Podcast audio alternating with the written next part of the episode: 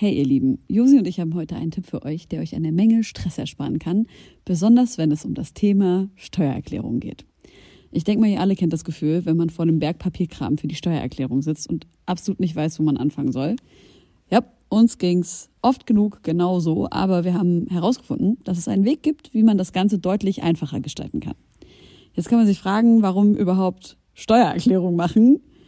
Ja, also, abgesehen von der gesetzlichen Pflicht gibt es einige gute Gründe dafür. Zum Beispiel könnt ihr mit der richtigen Herangehensweise sicherstellen, dass ihr keine Steuerrückerstattung verpasst und euch sogar Geld zurückholt, das euch zusteht. Taxfix macht es möglich, die Steuererklärung in kurzer Zeit und ohne großen Aufwand zu erledigen. Ihr müsst euch dabei keine Gedanken über komplizierte Steuerformulare oder Fachbegriffe machen.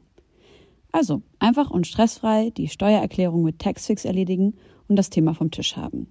Ladet jetzt die App herunter oder besucht taxfix.de. Und mit dem Code HOME24 könnt ihr als NeukundInnen 5 Euro sparen.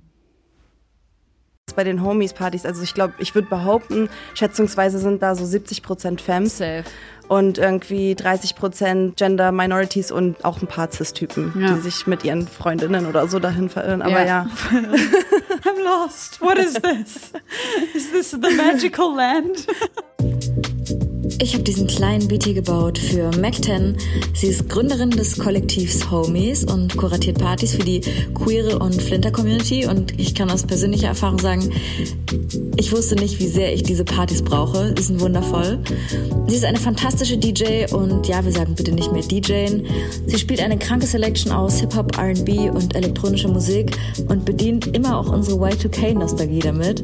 Sie tourt rund um den Globus, ist auf den wichtigsten Festivals und Streaming-Plattformen vertreten und ihr solltet auf jeden Fall schauen, wann sie demnächst in eurer Nähe auflegt. Viel Spaß!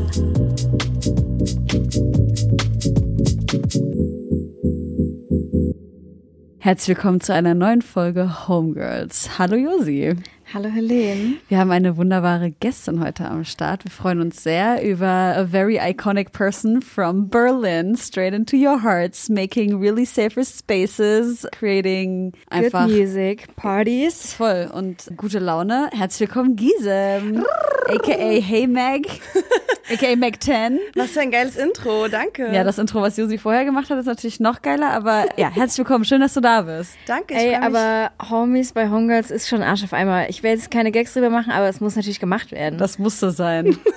ja, ich finde auch, ich gehöre hierher. So sieht das aus. es ist heute Anfang November. Genau, wir haben hier ein paar Folgen hintereinander weg aufgenommen, damit wir Oder auch Hovember. Oh, okay. okay. Für Leute auch so November, so Verzichts, Ja. der Verzichtsmonat. Stimmt. Ich will aber das Gegenteil von euch wissen, denn offiziell ist die Mariah Carey Saison eingeleitet. Mhm. Und meine erste Frage ist, leichte Kost für den Anfang, was ist euer liebster Weihnachtssnack? Alles, was mit Spekulatius zu tun Same. hat. Du auch? Ja. Ey, vielleicht ist das so ein Kenneck-Ding, weil da sind alle unsere Gewürze drin. Zimt und so, ja.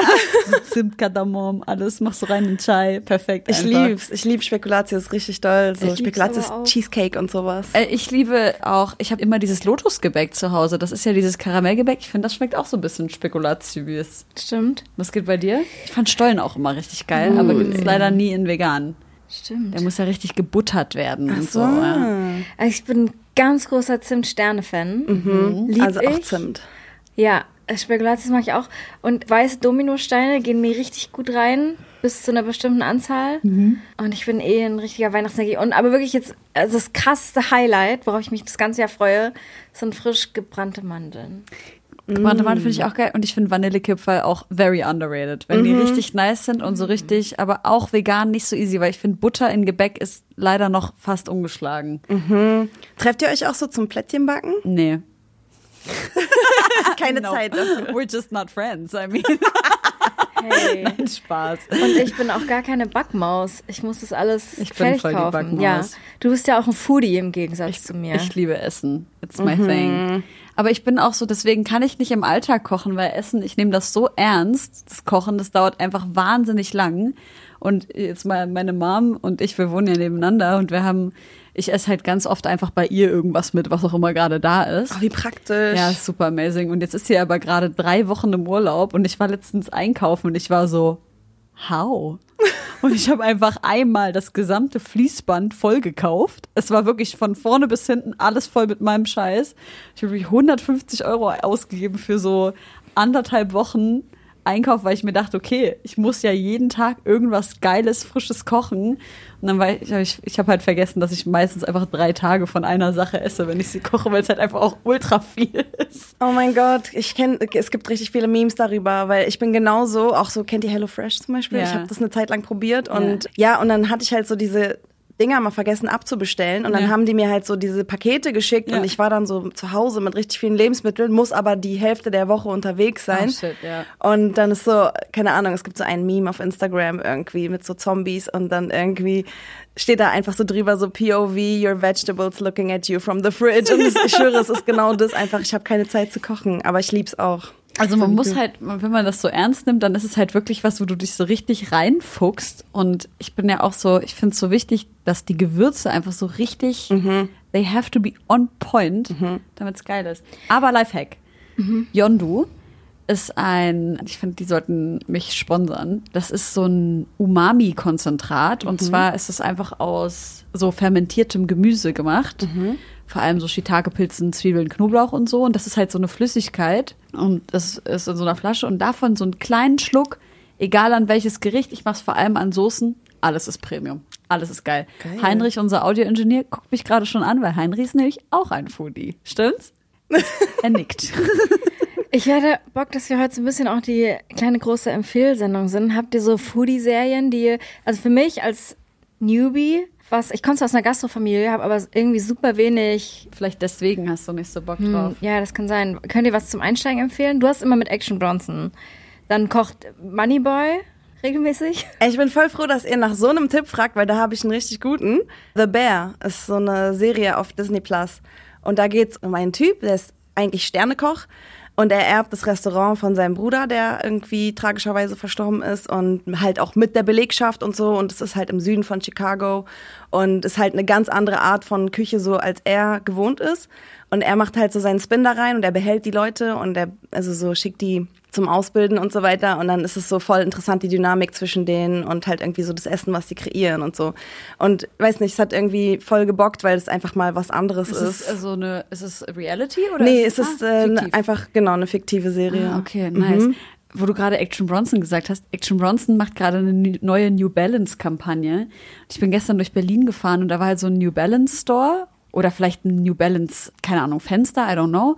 Und da war halt so ein riesengroßes Foto davon, wie Action Bronson halt so rennt. Und ich sehe einfach nur so 15 Leute, die vor diesem Bild, mitten in der Nacht vor diesem Bild stehen bleiben und den so anstarren. Und ich war so, Alter, ich habe noch nie gesehen, dass eine Werbung so gut funktioniert hat. weil er ist halt nicht dieser Classic, okay, he's an athlete-type person, aber man sieht ja, dass er voll viel Sport macht. Er teilt das ja voll auf Insta und seinen Socials so. Und ich liebe diese Werbung. Er ist einfach so dieser massive Kerl, der so auf einen zurennt in diesem Schaufenster. Also 10 von 10. Meine also ich habe einen Lieblingskochfilm, der heißt Ich schwöre, ich wollte es auch Ratatouille sagen. ist auch super, das stimmt, muss ich ehrlich zugeben. Ich habe auch so ein bisschen die Hoffnung, dass ich mal so eine Ratte finde und die so mein Homie wird. Alle so, nope. Not gonna happen. Ich muss gleich noch eine Eagle-Story erzählen, fällt mir gerade ein. Mein Lieblingskochfilm heißt, glaube ich, ich weiß nicht, ob der nur Chef heißt. Auf jeden Fall, die deutsche Übersetzung ist Kiss the Cook. Ich weiß nicht, warum die deutsche Übersetzung ein englischer Titel ist.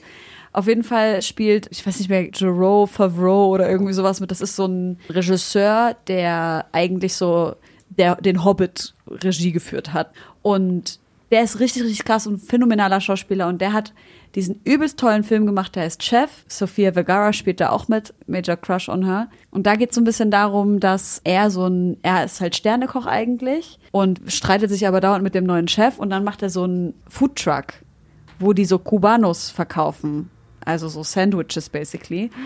ich Und- weiß, welcher Film. ja, und der ist halt Jetzt. mega schön und er macht das so mit seinem Sohn zusammen und das ist mega, mega cute. Ich liebe den ganz doll. Und daran angelehnt, also an, anschließend daran, besser gesagt, macht er eine Kochsendung oder hat er eine Kochsendung gemacht, die ist, glaube ich, auch auf Netflix. Und da hat er mit dem Koch, der ihm für den Film das Kochen beigebracht hat, zusammen ganz unterschiedliche Köche kennengelernt, äh, getroffen und kennengelernt. Ich muss mal ganz schnell schauen, wie die heißt. Genau, John Favreau heißt er nicht Favreau, Favreau, wie ich vorhin komischerweise dachte. The Chef Show heißt die. Die ist super schön. Wirklich. Geil. Ganz, ganz cute. Warte mal, ich bin noch nicht fertig. Bitte. Es ist mein, also Foodie-Sendungen sind mein Favorite Genre. Dann gibt's Chef's Table natürlich Classic, einfach alles durchsuchten, alles phänomenal. Leider halt viele tote Tiere, das ist natürlich nicht so geil. Und dann aber noch Street Food Lateinamerika. Alter, ohne Scheiß. Es ist einfach, für, es, ist, es sind richtig krasse, gute Geschichten. Es ist ganz, ganz emotional, ganz, ganz liebevoll gemacht. Und ich habe nie, noch nie, nie, nie, nie, nie irgendeine Produktion gesehen, die so schöne Bilder hatte. Es ist Wow. wirklich phänomenal gemacht. Supper Club heißt die Das hat Produktionsfirma. mich übelst angefixt. Ja, jetzt. es ist wirklich, das ist einfach nur großartig. Ich habe noch nie was gesehen. Es hat mich so inspiriert. Ich habe das Gefühl gehabt, einfach nur vom Zugucken bin ich leidenschaftlich für Bildsprache geworden. Das ist ridiculously Ich weiß nicht mal, wie man Kartoffelbrei macht. Wirklich? Ich mache den immer aus der Tüte. Das habe ich früher auch gerne gemacht. Das schmeckt auch voll gut. Mit so Spinat und so. Ja, Ich liebe Kartoffelbrei. aber mein aus der Ding. Tüte? Nee, den fand ich früher geil, aber jetzt mache ich ihn selber und jetzt Ja, ist ich so. Jetzt ist so. Naja, ich muss noch schnell die Eagle-Story erzählen. Erzähl. Meine Mom kam letztens nach Hause und hat so einen kleinen Karton mitgebracht und ich so, Mami, was ist das, a puppy? Und sie war so, nein, guck mal. Und dann war da so ein Igel-Baby drin und sie hat den auf den Gleisen gefunden in Leipzig. Und ich war natürlich direkt heartbroken und habe den halt direkt aufgenommen und so. Und der war ganz, hatte ganz viele Flöhe und dann habe ich mich übelst die halbe Nacht reingelesen, was kann ich tun? Habe den erstmal so eingesprüht mit so Kokosnussöl, dann sind diese Flöhe dann so von dem abgefallen und gestorben. Und dann habe ich ihn am nächsten Tag in den Wildpark gebracht bei uns in Leipzig. Und die peppeln den seitdem auf. Der hat ganz, ganz süß gefressen. Ich muss euch das Video noch zeigen. Bei mir auch richtig, der war so süß und so ein Baby, aber der ist viel zu schwach und der darf nicht ausgewildert werden. Ich habe ihn Fatouche genannt, wie den Salat. und jetzt rufe ich einmal die Woche im Wildpark an und frage, wie es dem geht. Und dann sagt sie mir, ob er gerade zugenommen hat oder noch nicht. Und Ach, sie hat gesagt, süß. wenn er fit genug ist und stabil ist, aber noch nicht ausgewildert werden kann, dann gibt sie ihn mir zurück, damit ich ihn so lange weiter aufpöpple, bis er wieder ausgewildert werden darf. Das ist Oh, ganz süß. lieb. Meinst du, dein Hund würde mit dem klarkommen? Kali hat? Angst vor dem. Ja? Ja. Also der Vertusch saß, saß so in der Box und Kali war so. so ist die ganze Zeit so hin und her gehüpft und war so ein bisschen Der. Fatouche saß in der Box. Ja. Liebe ich alles an Ja. der Geschichte. Der hat versucht, sich über Nacht aus seiner Kiste frei zu fressen. Und da war ich auch so, als die gesagt hat, der ist ganz schwach, war ich so, mm, you met a different hedgehog. dieser, dieser kleine, die sehen einfach aus wie kleine Schweine einfach. It's really cute. Ich dachte, wir gehen jetzt vielleicht mit Gisem mal rückwärts den Tag entlang vom, was du isst, wenn du aufgestanden bist, weil wir gerade noch beim Foodie-Thema sind. Hast du nach so einem Abend so einen übelsten Crush auf sowas krass Herzhaftes? Also ich könnte so einen Döner frühstücken nach so einem, What? nach Mein- so einer Suffnacht irgendwie. Ach so, nach einer Suffnacht. naja, oh, ja. ja. ja. Ja, safe. Wenn ich aufgelegt habe und irgendwie, wenn Alkohol im Spiel war, dann auf jeden Fall am nächsten Morgen muss es deftiges Frühstück sein. Also, und Frühstück ist auf jeden Fall, it's a Relativ. stretch, so, ja. Wahrscheinlich eher so gegen 13, 14 Uhr. Ich muss auch sagen, ich esse sonst eher nicht so früh. Keine Ahnung, ich krieg auch immer erst Hunger so nachmittags rum. Echt? Mhm. Und so ein Smoothie oder so kann ich mir gönnen. Und Frühstück ist bei mir immer so drei Tassen Kaffee oder so. Uh. Ich bestehe aus Koffein und Haut und Haaren. Ich muss direkt essen, wenn ich aufwache. Halbe Stunde, eine Stunde, Ah, max, krass. muss sofort. Ist auch wichtig für Frauen. Und das übrigens. klingt auch so sehr gesund. hormonell, Hormonell gesehen, glaube ich, ich habe mal gelesen, dass das, oder für menstruierende Personen, dass das total wichtig ist, um den Hormonspiegel irgendwie Echt? so zu halten. Ja. Also ist Intervallfasten mit früh nichts essen, vier Stunden gar nicht gut? Für Cis-Frauen und Personen mit Gebärmutter und Vagina und Menstruation und all the other things nicht gut, ne. Intervallfasten ist gesund, erforscht an Cis-Männern. Oh, das ist doch ein Downer. Das ist ein Downer, ja. Das ist so. Scheiße. Machst du Intervallfasten? Immer mal wieder, ja, weil, naja, ja, genau, deshalb. I see. Aber was ist, also du frühstückst Döner nach einer Party, ne? Also es muss so krank deftig sein. Dass, also ich bin ja seit keine Ahnung wie vielen Jahren Vegetarierin slash hin zu vegan und ich krieg krank Bock auf Wurst oder so. Wurst. Auf Wurst. irgendwas krass, krass Herzhaftes. Ja. Gönnst du dir das deshalb- dann auch?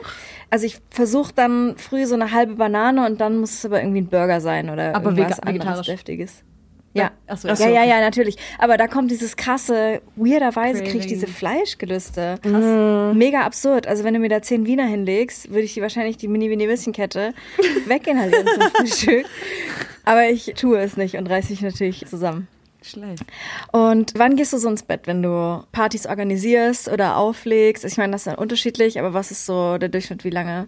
Boah, ich bin immer die Erste, die da ist und die Letzte, die geht. Das finde ich nämlich krass, ehrlich gesagt. Also Ja. ich finde dein Pensum, was du mit Auflegen und Organisieren und dich um die Artists kümmern. Also ich sehe ja, wenn ich mal bei Veranstaltungen bei dir bin, wie du so rumwirbelwindest. Das ist halt crazy. Wie machst du das?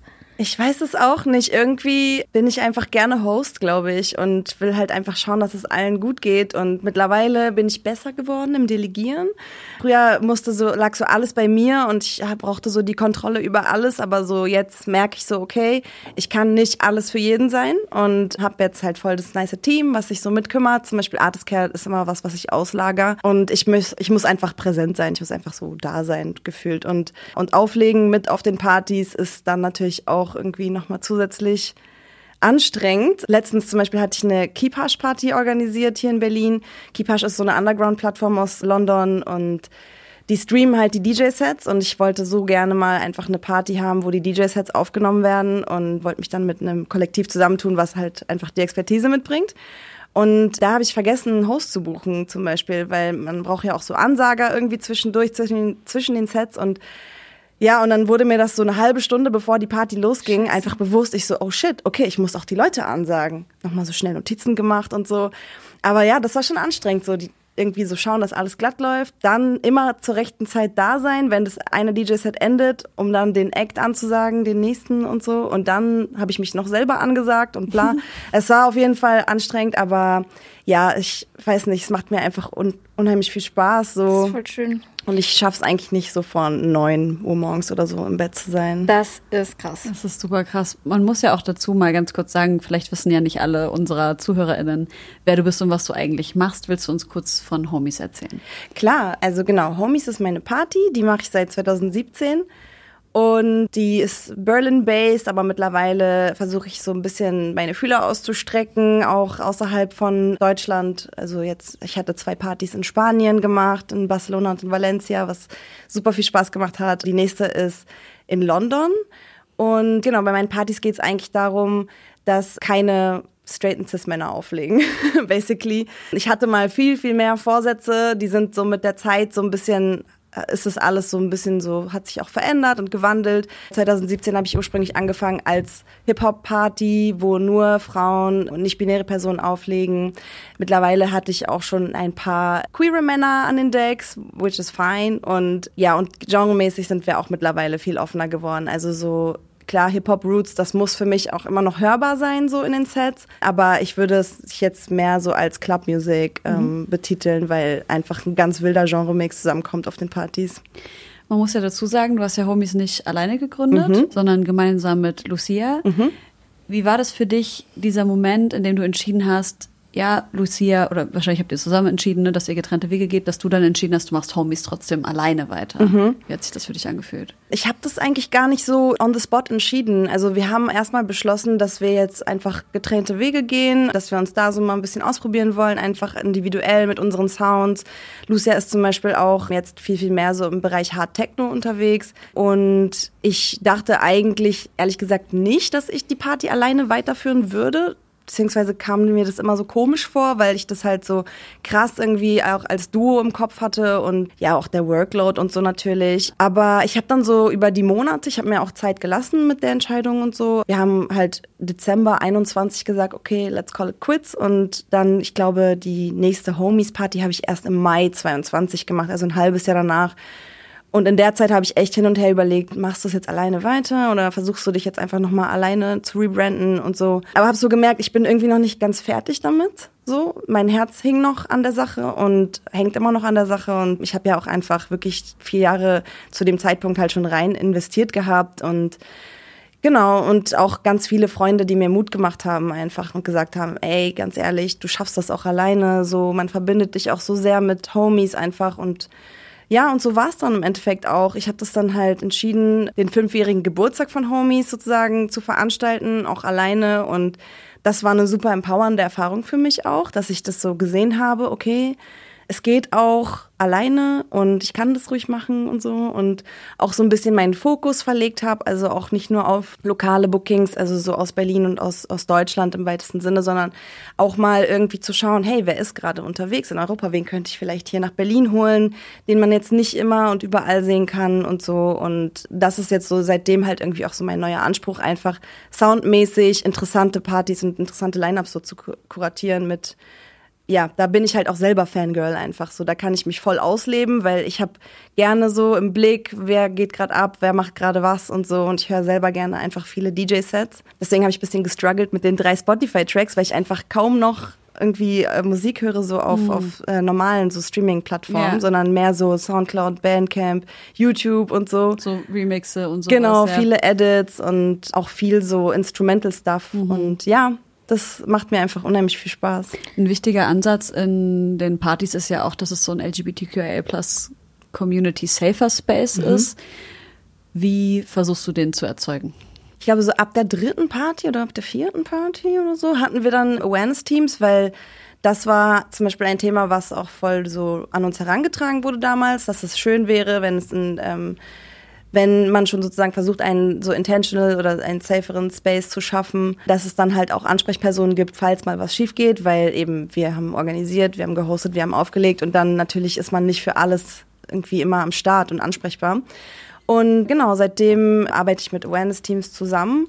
Seit jetzt 22, wo ich das alleine mache, habe ich immer eine bestimmte Organisation, mit der ich zusammenarbeite. Okay. Das ist TS Raver. Mhm. Die sind auch trans und queer und finde ich auch dadurch einfach schon mal viel, viel sensibler und viel wahrscheinlich so mehr approachable für vor allem halt die LGBTQ-Community und auch sehr gut getraint im Bereich safer Use und halt zum Beispiel so Dinge, mit denen ich mich nicht auskenne. So Konsumprobleme, ja. die dann halt entstehen auf einer Party, wenn jemand abschmiert oder sowas zum Beispiel. Dass ich da halt auch Personal vor Ort habe, was sich auskennt und was zum Beispiel einfach dann einen Rückzugsort bieten kann mhm. und irgendwie aufpeppelt mit Banane, mit Getränken und okay. so. Das gehört für mich mittlerweile auch zu dem Thema Awareness halt total dazu. Mhm. Und ja, mit diesem Awareness-Team fahre ich eigentlich ganz gut. Man muss ja auch sagen, dass ihr in meinen Augen, und ich habe die Szene ja mega lange verfolgt, schon so eine der ersten Teams war, die das so auf die Karte gebracht haben, also die das nach außen kommuniziert haben und auch gelebt haben, weil es kamen, glaube ich, danach viele Festivals, die das einfach so auf dem Flyer geschrieben haben und so einen A4-Zettel ausgedruckt und den an Eingang geklebt. Und damit war es das aber dann auch mhm. so ein hm. bisschen. Und bei euch hatte ich wirklich das Gefühl, dass es halt, dass das Konzept irgendwie so realistisch durchgezogen wird und habe dann auch erst verstanden und deshalb würde ich das gerne auch noch mal ein bisschen persönlicher aufbereiten, das Thema, was es überhaupt bedeutet, dass und das ging mir mit ganz vielen Sachen in letzter Zeit, die ich erst so gelernt habe, als sie weg waren. Also ich habe erst verstanden, als ich zum Beispiel auf Partys von euch war, wie sicher sich das anfühlen kann. Weil vorher war das ja irgendwie Normalität, dass man immer das Gefühl hat, ah, man wird komisch angegafft oder angefasst oder beim Vorbeigehen passieren irgendwie unglückliche Dinge. Man möchte sich eigentlich nicht mit den Türstehern oder BookerInnen damit auseinandersetzen. Mhm. Und das ist wirklich eigentlich für jeden so ein wichtiges Thema sein sollte, dass man gerade in einem Nachtleben, wo man auch zum Teil vulnerabel ist durch ne, Substanzen oder so, das ist einfach super wichtig und wunderschön ist. Also es kann, feiern kann so wunderschön sein, wenn es ein Awareness-Konzept gibt. Und das ist mir mit eurer Arbeit nochmal bewusst geworden. Und ich habe das ja die ganze Zeit verfolgt und finde es richtig, richtig schön und fühle mich da immer richtig gut bei euch. Das ist voll schön gespiegelt zu bekommen. Also ich glaube, es ist natürlich nicht ausgeschlossen, dass mhm. es dann trotzdem mal Vorfälle geben kann und so, aber ja, für mich ist es halt auch einfach wichtig, dass es irgendwie adressiert wird und dass es nicht egal ist und ja, ja genau auch. Also wirklich an dieser Stelle nochmal wichtig zu sagen, weil ich weiß nicht, ob, ob man das so kurz aufgreift. Kannst du gerne machen, ja weil ich weiß noch, dass ähm, Helene ja auch mal bei uns auf der Party war und da eine unangenehme Erfahrung gemacht hatte und das hattest du mir ja dann auch gespiegelt und so. Fand ich krass, dass du das dann einfach auch alleine geklärt hast und das sich für dich dann ja, ja, ja, ich meine, ich glaube, ich war einfach in einer Gruppe von Leuten, also ich war mit Jalou und Gazelle da und noch anderen Leuten und sowohl Jalou als auch Gazelle waren halt so we're gonna take care of this. Mhm. So, willst du, dass wir hingehen oder willst du das? Und ich wollte natürlich das selber besprechen so. Und die Person, die mir gegenüber übergriffig war, der Dude, der war halt mit zwei Frauen da. Und die waren halt, die kannten halt mich und meine Arbeit und die haben halt, bevor das passiert ist, noch zu mir gesagt, so ja, wir finden dich voll gut und wir folgen dir, bla bla, danke für deine Arbeit und so weiter. Deswegen hatte ich so das Gefühl, dass ich diesen Approach irgendwie selber, ich krieg das irgendwie selber geklärt und so gelöst. Das hat es natürlich nicht verändert für mich, ne? Es war halt scheiße. Gleichzeitig dachte ich mir so, ich habe jetzt auch keinen Bock, dass der jetzt irgendwie rausfliegt oder sowas, so, weil ich, er hat halt die Situation schlecht gelesen und war halt, also keine Ahnung, nee, ich will den jetzt auch nicht in Schutz nehmen. Wollte Der war einfach- sagen, ja. Der war scheiße, der hat sich scheiße verhalten, aber am Ende hat er sich entschuldigt.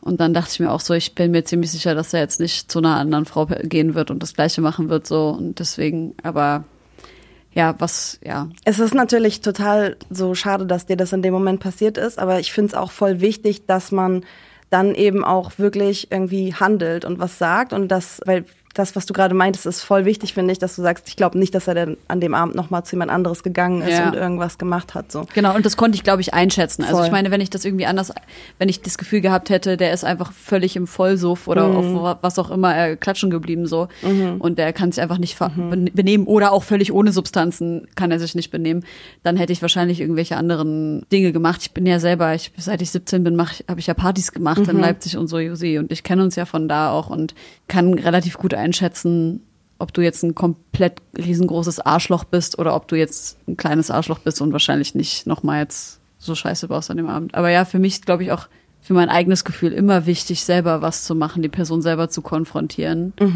Weil ich auch gemerkt habe, was das mit mir macht, wenn ich es nicht mache, weil meine Wut dann geht dann an meine Freunde, weißt du? Ich rede dann mit meinen Freunden darüber, wie sauer ich bin.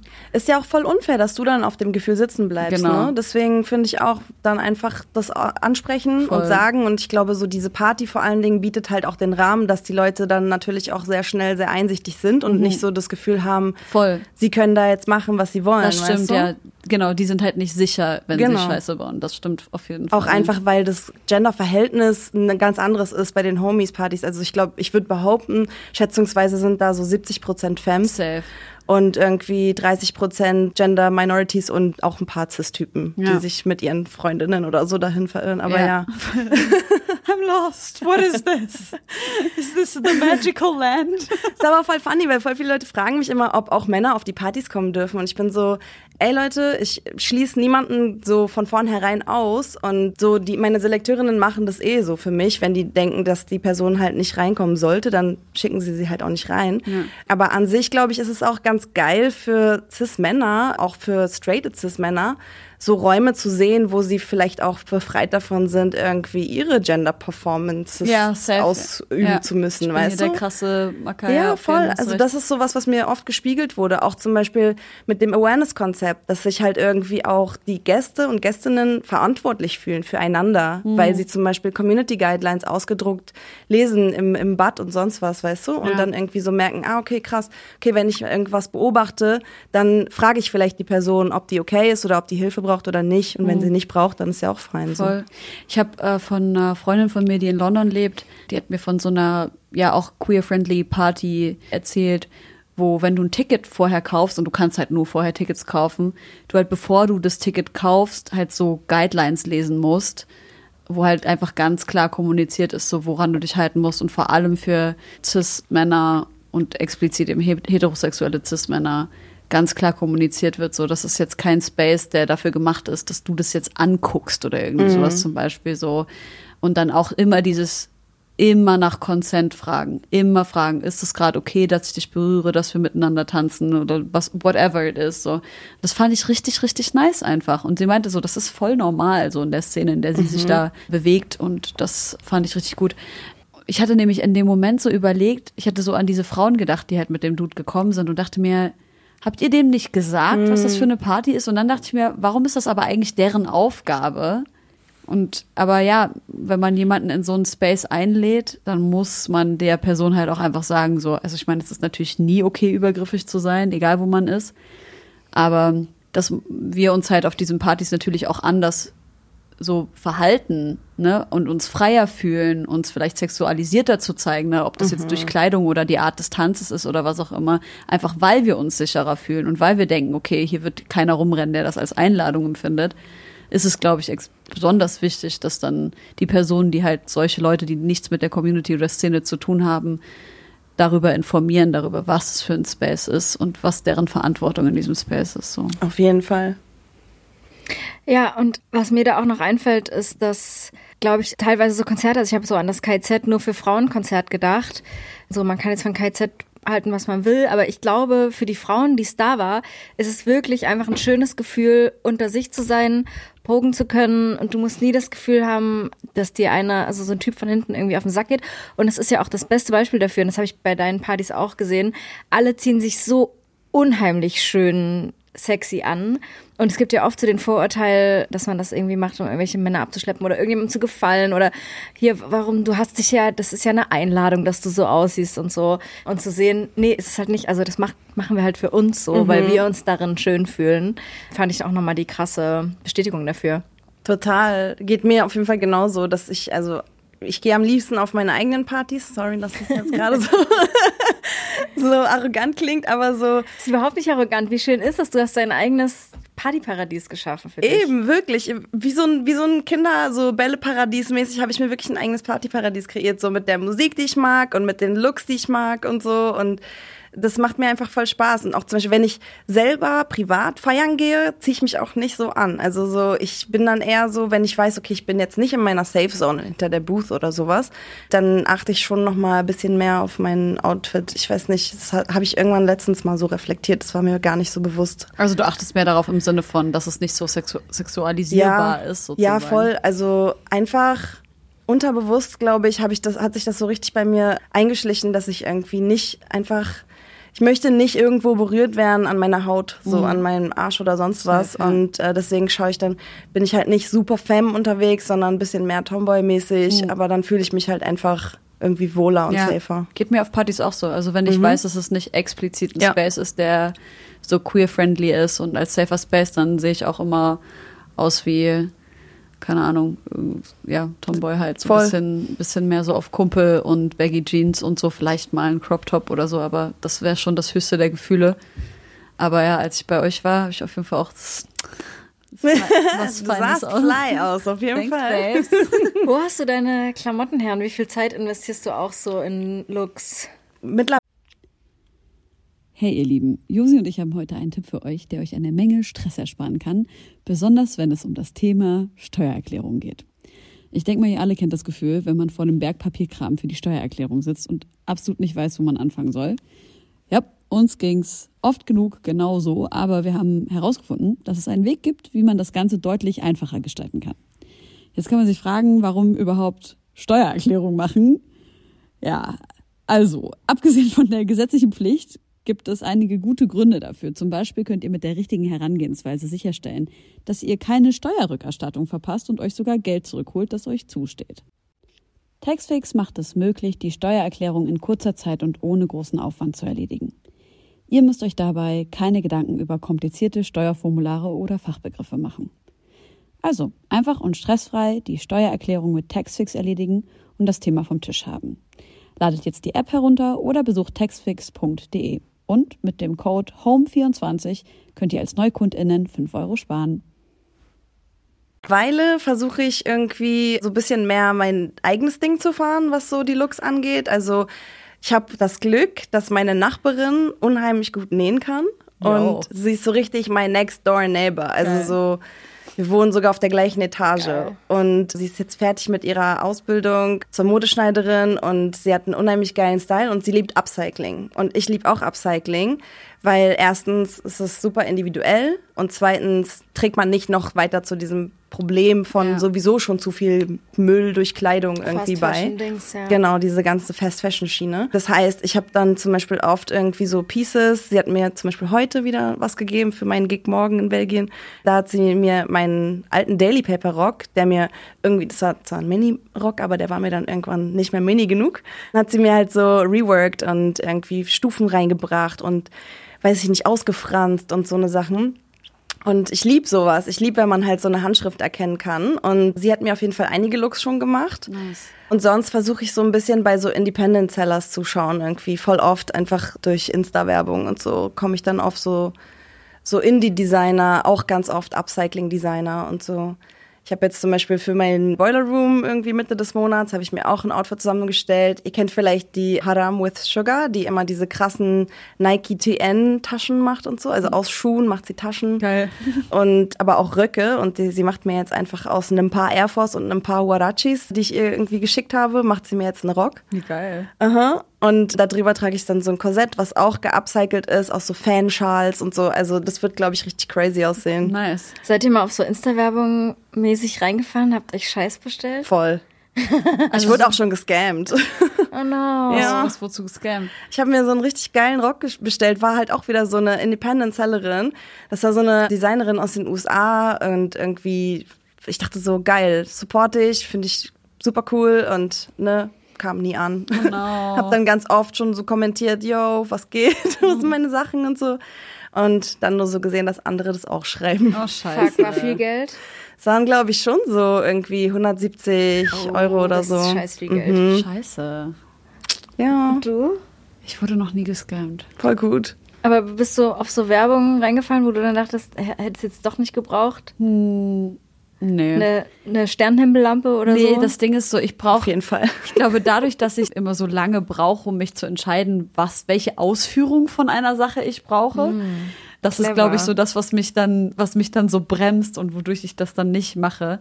Aber mir wurde die letzten Wochen immer wieder so eine, eine vegane Ledertasche angezeigt, die so richtig hübsch ist. Und die habe ich dann tatsächlich auch mir zum Geburtstag gewünscht. Aber mit der bekommen. bist du auch happy. mit der bin ich ganz happy. okay. Die ist ganz cute, aber sonst eigentlich muss ich jetzt mal überlegen. Ich glaube nicht, nee. Also ich muss sagen, meine, die Insta-Werbung, die mir angezeigt wird, ist schon richtig. Also die kleinen Männlein, die in meinem Telefon sitzen, they're doing a great job. Oh yes.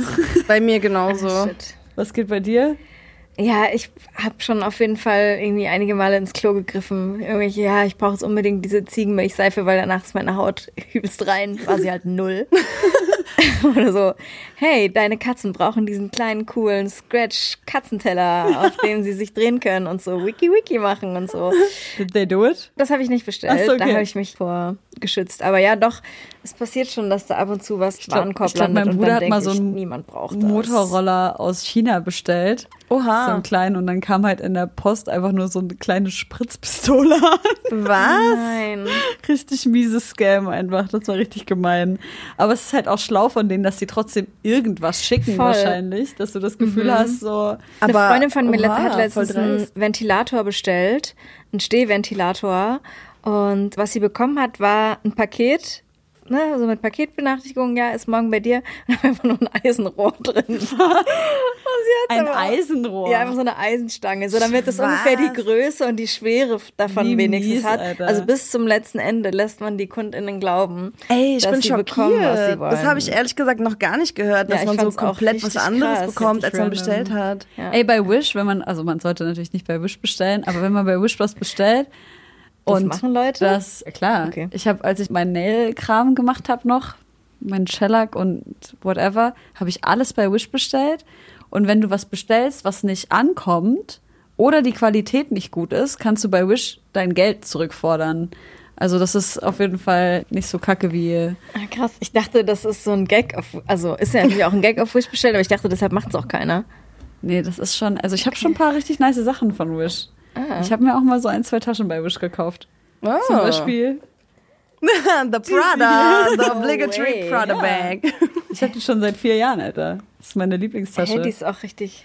Geil. Ey, unser Toningenieur hat einfach den Raum verlassen. Was? Also ja. Okay, Prada. Toningenieur bei Wish bestellt. No.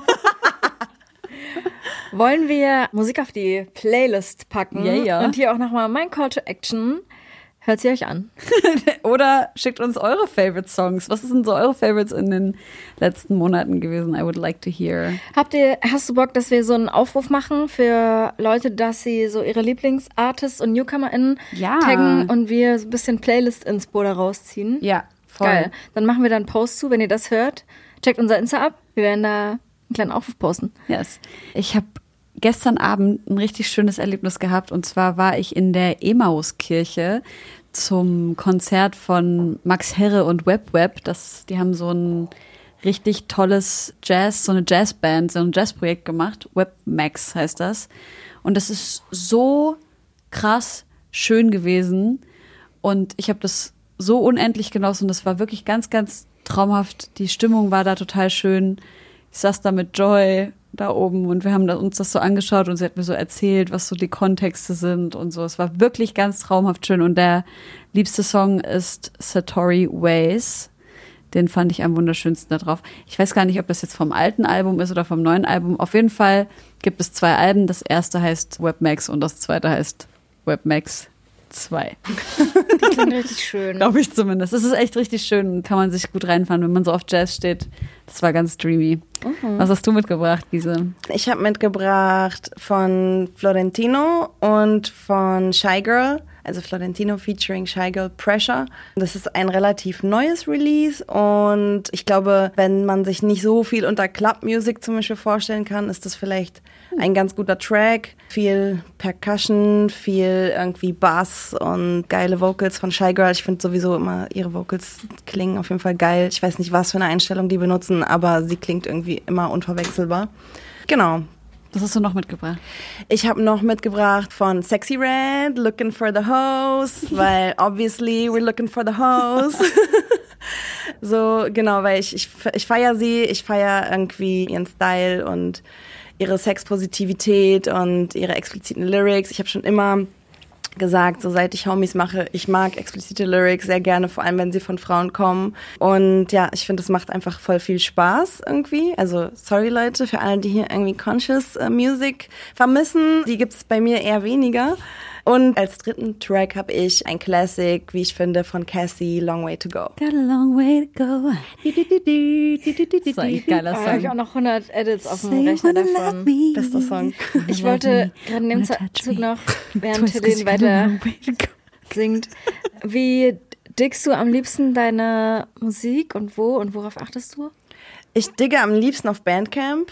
Soll es nicht jetzt bald schließen, Doch, weil es wieder übernommen ich, wird? Ich hoffe einfach, dass es nicht stimmt. Ja. Aber ja, es wurde irgendwie schon die Hälfte der Belegschaft gekündigt ja, oder so. Ist und wieder mal verkauft und so, ja. Fuck. Ja. Aber ja, ich liebe diese Plattform. Ich liebe, dass es so ein bisschen aufgebaut ist wie so ein soziales Netzwerk und dass man halt irgendwie auch über die Fanseiten von anderen Leuten unheimlich viel gute Musik finden Ja. kann und so. Das ist so meine absolute Fave-Plattform. Okay. Und vor allem auch eine Plattform, wo, und das gibt's wenige Plattforms von, wo Geld an die Producer geht, die auch so Edits und Remixe Ja. machen, weil du hast oft rechtliche Probleme bei Soundcloud, vor allem auch bei den ganzen großen Streaming-Anbietern und Bandcamp hat so Aktionen, jeden irgendwas Freitag im Monat geht ein Großteil an die KünstlerInnen, aber sonst ist es auf jeden Fall eine Plattform, wo man weiß, da geht das Geld an die ProduzentInnen und das ist sehr supportenswert. Genau. Was hast du denn für Songs mitgebracht? Josephine. Ich habe mitgebracht, es ist echt eine schöne Geschichte von, die auch ein bisschen traurig ist. Ich habe drei Songs mitgebracht und zwar einer ist von Sofia Cortesis. Sie ist auch eine peruanische DJ und Produzentin, so aus dem elektronischen Bereich, aber es hat ganz viel Wärme, ganz viel Liebe, ganz viel Percussions, ganz viel Seele. Und der Song, den ich mitgebracht habe, der hat einen krassen Hintergrund. Sie hat eine Mutter, die eine Krebsdiagnose hatte und hat sich dann erkundigt, wer, also was es so für medizinische Fortschritte gibt und äh, wie, wie man diesen Eingriff, ne, wer das machen kann und wo man sie hinschickt. Und sie hat einen Arzt gefunden, einen Neurochirurg, und der ist an der Berliner Charité. Und der heißt Vaikochis, Vaikochis. Und sie hat eine Insta-Story gemacht, hat seinen Namen reingeschrieben und hat gesagt, wenn diese Person meiner Mutter helfen könnte und sie operieren würde, dann würd, würde ich ihm einen Track auf meinem nächsten Album widmen. Und also sie ist wirklich schon auch so ein Big Player. Also, ne, sie hat schon super viel krasse Releases gehabt und Alben und EPs. Und das ist, deshalb ist es wirklich an ihn rangetreten. Und er ist halt auch so zufälligerweise Techno-Fan und hat sich bei ihr gemeldet und hat die Operation äh, durchgeführt als Neurochirurg und ist auch alles gut gegangen. Und jetzt hat sie einen gleichnamigen Track auf ihrem Album Krass. Madres. Und äh, ja, ist ein ganz wundervoller elektronischer höre äh, doch gleich. Beste Klaviertrack. Story auch, wa? Ja, ich fand es eine ganz krass magische Peter Balkuzzi. Oh, voll. Danke. Warum bist du heute so? Mach du doch den Podcast. Was? er kommt immer von Seite. Nein, Ich habe ich hab mich schon. Nee, ich finde es voll gut, was du sagst. Ich habe gedacht, ich spreche jetzt einfach aus. Der Neurochirurg Peter Vaikuzzi und der gleichnamige Track Vaikuzzi kommt auch auf die Homegirls Playlist, weil ich die Geschichte irgendwie so. Ach ja, und er war dann noch mit seiner ganzen Belegschaft im Berghain feiern, als sie aufgelegt hat. Und ich finde es so eine krasse Geschichte. Irgendwie weird, wenn man im Krankenhaus ist und sich vorstellt, dass die dann ins Berghain gehen. Oder?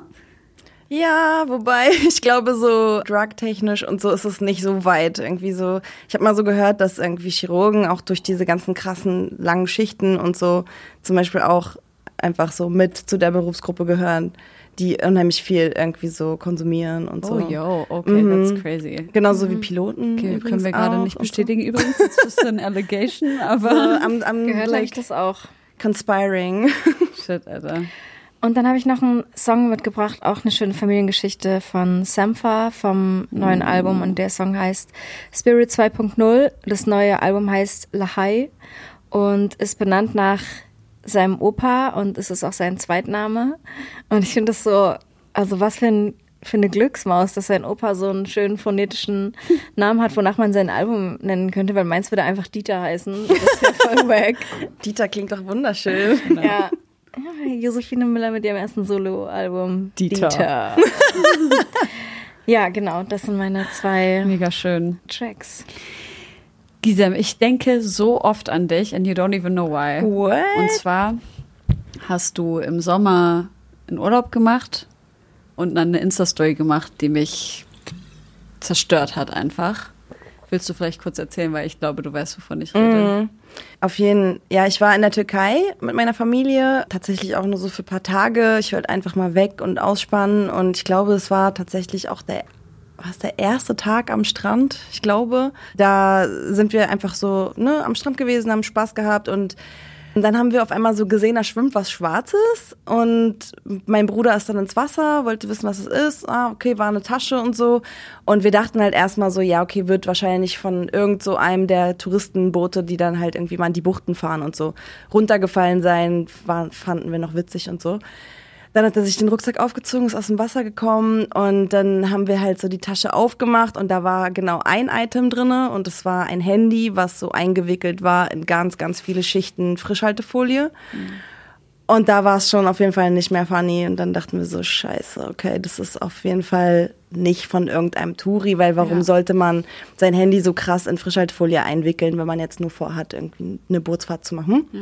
Und das ging auch noch, das Handy. Also wir haben das dann ausgepackt und es ging und es war auf Französisch eingestellt und so. Und ich kam aber halt überhaupt nicht ran an den Inhalt. Also es war natürlich Codesperre und so und ich kenne mich auch nicht so aus.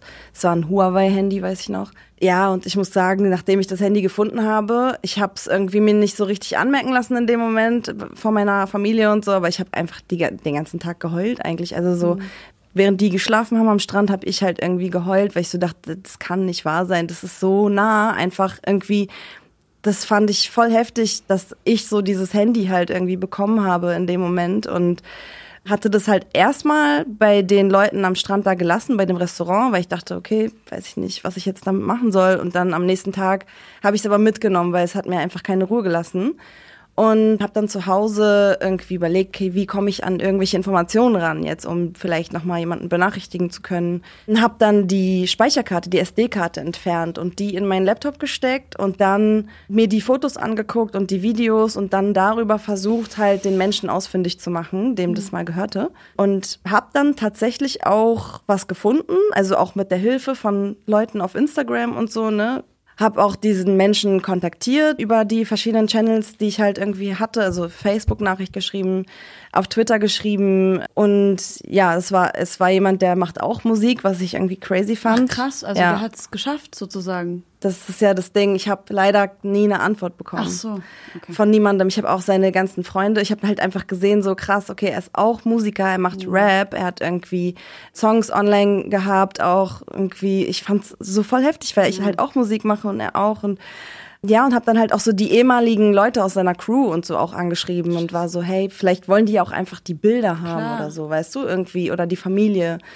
Ich habe leider von niemandem, also auch nicht von den Leuten aus dem näheren Umfeld Wo oder so. der denn her? Aus dem Kongo. Mhm. Scheiße, Mann. Genau. Und ja, leider nie zurückgehört und dann auch irgendwann einfach aufgegeben. Ja, klar. Mhm. Das ist so schrecklich, Mann. Ich habe wirklich jedes Mal, wenn ich irgendwie am Mittelmeer bin, Ey. es ist einfach nur, ich gucke auf dieses Meer und ich denke mir so,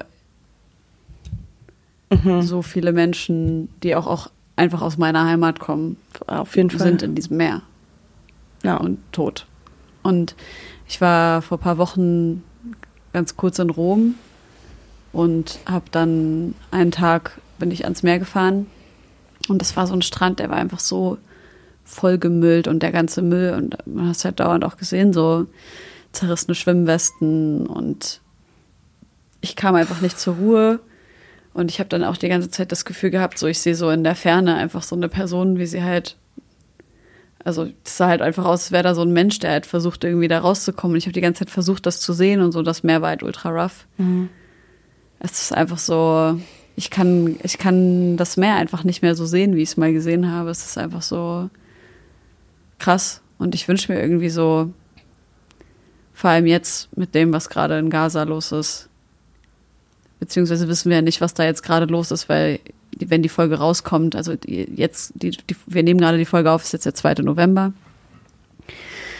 So, ich, ich wünschte, dass irgendwie alle nicht betroffenen Personen verstehen, so was, was wir gerade durchmachen, so as a, as a people, as a community. Ich hab, ich bin gestern durch Berlin gefahren und habe auf einmal ist irgendwo so ein auf dem gegenüberliegenden Bürgersteig, ohne dass da irgendjemand stand, ein Böller explodiert. Wahrscheinlich hat jemand den aus dem Fenster geworfen oder so.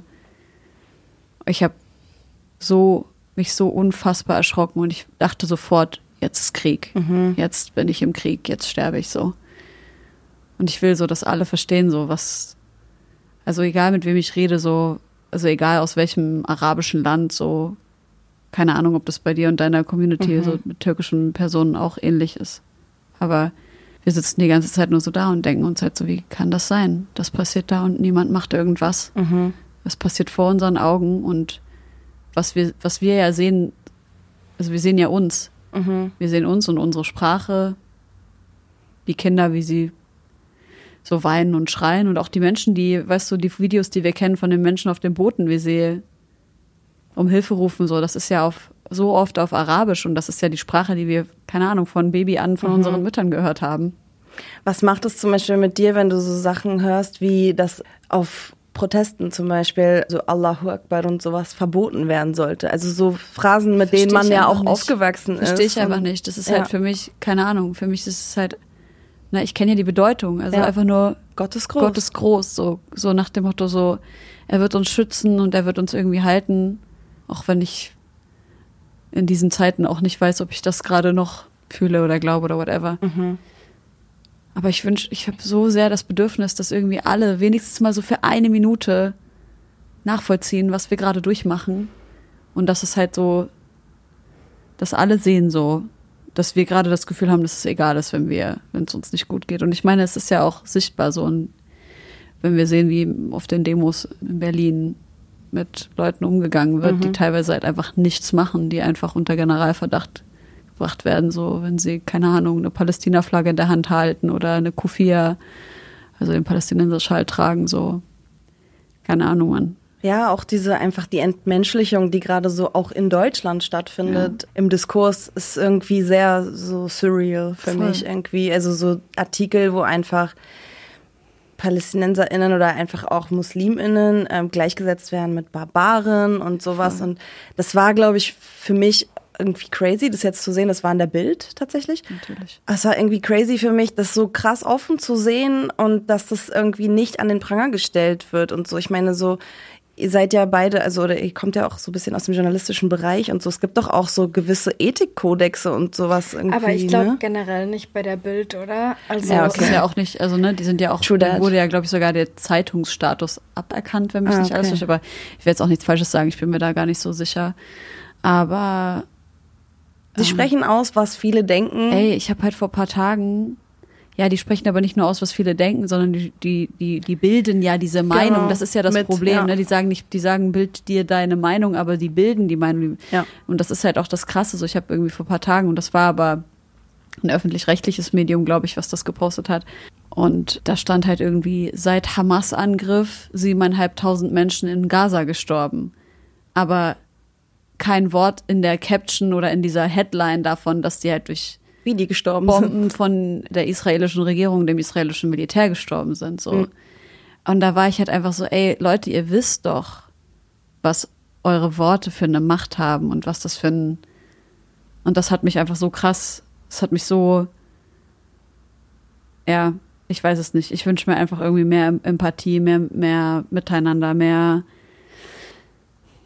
checken, was wir gerade durchmachen, weil ich habe noch nie in meinem Leben sowas erlebt und wir sitzen gerade wirklich fast jeden zweiten Abend zusammen und heulen und sind einfach nur noch völlig fassungslos und jeder fünfte Satz ist, das ist doch eine scheiß schlechte Black Mirror Folge. So, viel, so ist wirklich gerade, so sind gerade unsere Gespräche. Das ist doch gerade eine Black Mirror Folge.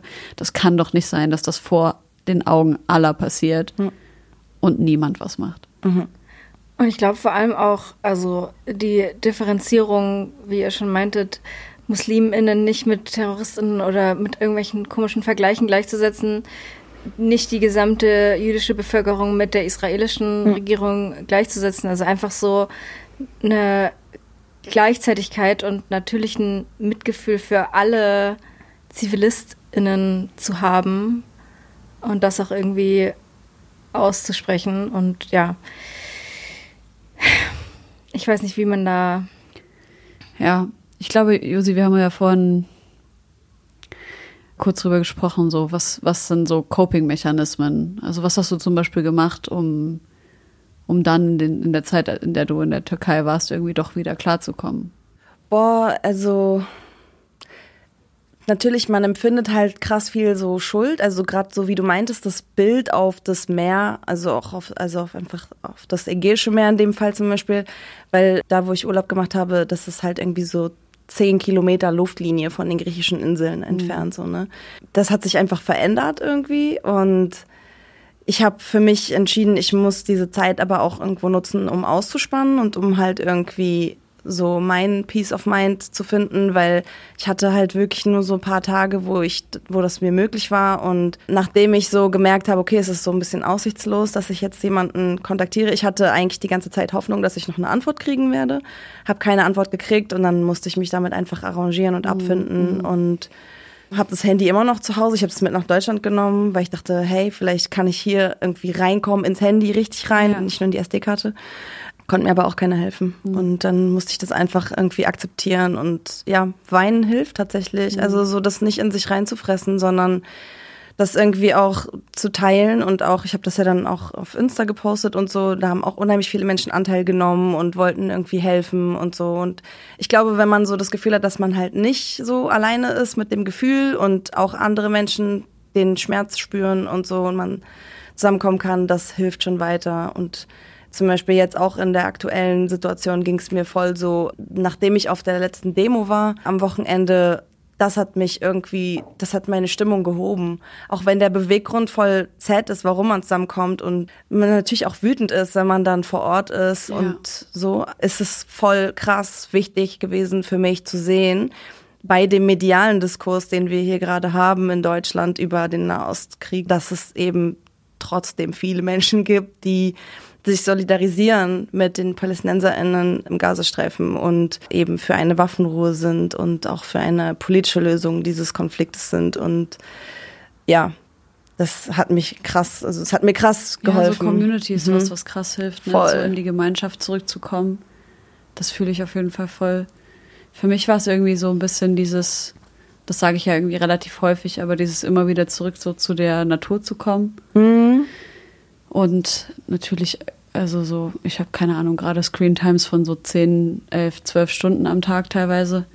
Aber ja, dann auch zu sagen, so, okay, ich, ich lege jetzt das Handy eine Stunde weg oder zwei oder whatever und versuche jetzt zur Ruhe zu kommen und gehe in den Wald oder Das ist so wichtig. Ja. Mag ich eure Haustiere? ja, voll, Mehr als alles andere, glaube ich, wirklich. voll. Aber ich kenne, ich. habe manchmal das Gefühl, dass ich ihn dann, wenn es mir so schlecht geht, so angucke und so durch ihn durchgucke. Kennt ihr das? dass ich so das Gefühl habe, so, okay, alle schütteln den Kopf. ich glaube, das ist so ein bisschen so ein, wenn man so überfordert ist, Mhm. so dieses Depersonalisieren, habe ich letztens gemerkt, dass das bei mir passiert ist, dass ich irgendwie das Gefühl hatte, so ich, es ist einfach alles so krass viel zu viel, dass ich gar nicht mehr wirklich bei mir bin, so und gar nicht mehr wirklich checke, was gerade um mich herum passiert. Und dass ich dann irgendwie mit Kali so ein bisschen versucht habe zu spielen, aber auch gemerkt habe, so mein Kopf ist einfach immer noch so im Schmerz, dass ich gerade gar nicht wirklich richtig hier sein kann. Also dieses nicht präsent sein. Und, ja. Aber ja. Trotzdem möchte ich noch eine Sache sagen.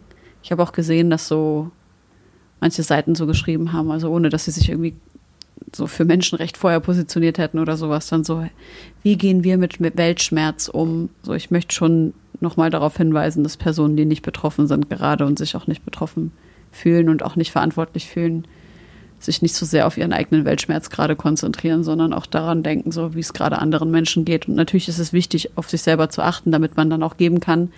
Aber es muss halt aus meiner Sicht in einer gesunden Gesellschaft das Geben dann auch geben. Dieses, ich gucke jetzt nach meinen Leuten, ich gucke jetzt, wie es meinen Leuten geht. Und vielleicht auch nicht nur meinen Leuten, sondern eben auch Leuten, die nicht meine Leute sind, so und tun, was ich tun kann.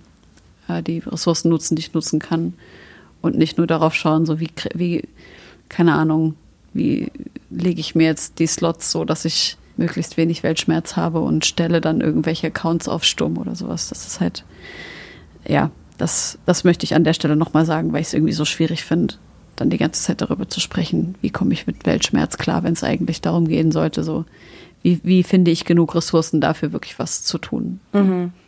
Ja.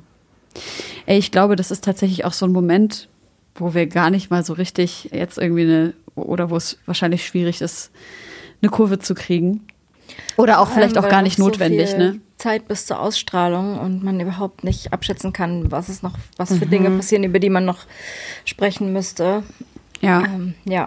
Aber es ist vielleicht auch gar nicht mehr notwendig. Vielleicht ist es auch, auch mal gut zu sagen, ey, wir kommen jetzt hier nicht mit einem positiven Take raus, weil die Dinge sind ziemlich, ziemlich krass schlimm gerade.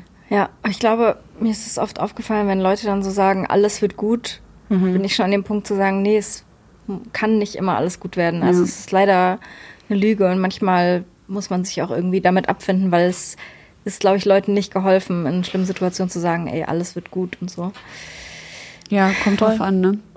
Aber ja, Gisem, ich fand's mega schön, dass du da warst. Erzähl doch mal ganz kurz, wie deine Zeit im Dezember so aussieht. Hast du das im Kopf, was, wo man dich sehen kann? Also im Dezember bin ich tatsächlich zumindest die ersten zwei Wochen nicht in Deutschland. Ich bin in Australien Oh, und spiele dort auf dem Festival. Das geil. ist ja saugeil. Ja, voll. Da ist Sommer im Dezember. Es ist Sommer. Ich spiele in. Melbourne und in Sydney. Und ja, wir sind gerade am Plan, schauen, dass wir noch ein paar Shows reinkriegen, aber Australien ist einfach so sau weit weg, dass ich da auch überhaupt gar keine Connections habe. Mhm. Ja. Und ich freue mich einfach auch, diese Zeit zu genießen und Urlaub zu machen und ein bisschen raus aus Deutschland zu kommen. Ja. Ich komme aber wieder Mitte des Monats und am 15. Dezember ist die Homies End of Year Party. Geil. Ihr seid natürlich herzlich eingeladen Dankeschön. im Club Ost. Dürfen Und- wir zwei Tickets verlosen? Sure, klar. Cute. Was Gerne. sollen die Leute dafür machen? Gerne das Party-Artwork teilen und natürlich Homies markieren, sonst kriege ich es nicht mit. Ja, und natürlich hier drunter kommentieren, dass ihr das hier gerade gemacht habt. Das ist nämlich jetzt ein Reel. Oh yes. Und wenn ihr Bock habt, Tickets für die Homies End of the Year Party zu gewinnen am 15. Ich hab Bock. Kann Ja, ich die dann, haben? dann Beide? kannst du. Okay, na gut. Josi hat es schon gewonnen. Sorry, Leute. Okay, Leute. geteilt. Kennt ihr Schon diese so. Leute, Mitarbeit, also Bekannte und Familienmitglieder von äh, Mitarbeitenden sind aus dieser Verlosung ausgeschlossen. Sorry, Josi. Das ist immer so bei Kinderschokolade-Gewinnspiele stand das immer so ganz klein und mit Wirklich? drunter, ja. Süß. Genau, aber wenn ihr Bock habt, dann könnt ihr drunter kommentieren. Vielleicht wird es auch kein Reel, vielleicht ist es auch einfach, ja, wir finden einen Weg. Ey, ich bin so gespannt, was du auch erzählst. So, also, keine Ahnung, für mich so Gig in Australien, ach crazy. Am Ende kochen alle mit gleichem Wasser. Ja, ich Trotzdem finde ich es super aufregend. Ey, es ist Bist du eine mega Surfmaus? Ich habe einmal habe ich es probiert. Äh, Da Same. war ich in Mexiko. Es war mega anstrengend, Mhm. aber mega geil. Es hat mir super viel Spaß gemacht und ich bilde mir ein, dass ich gut war. Aber ich habe mich direkt verletzt und deswegen habe ich dann nicht noch Scheiße. weitergemacht. Ja. Wir freuen uns auf jeden Fall drauf. Ich freue mich auch, wenn ihr hoffentlich kommt Ja, ja. und danke, dass ich hier sein durfte. Schön, dass du da warst und bis Ja, hoffentlich Mann. ganz bald. Thank you. Bye. Ciao. Bye.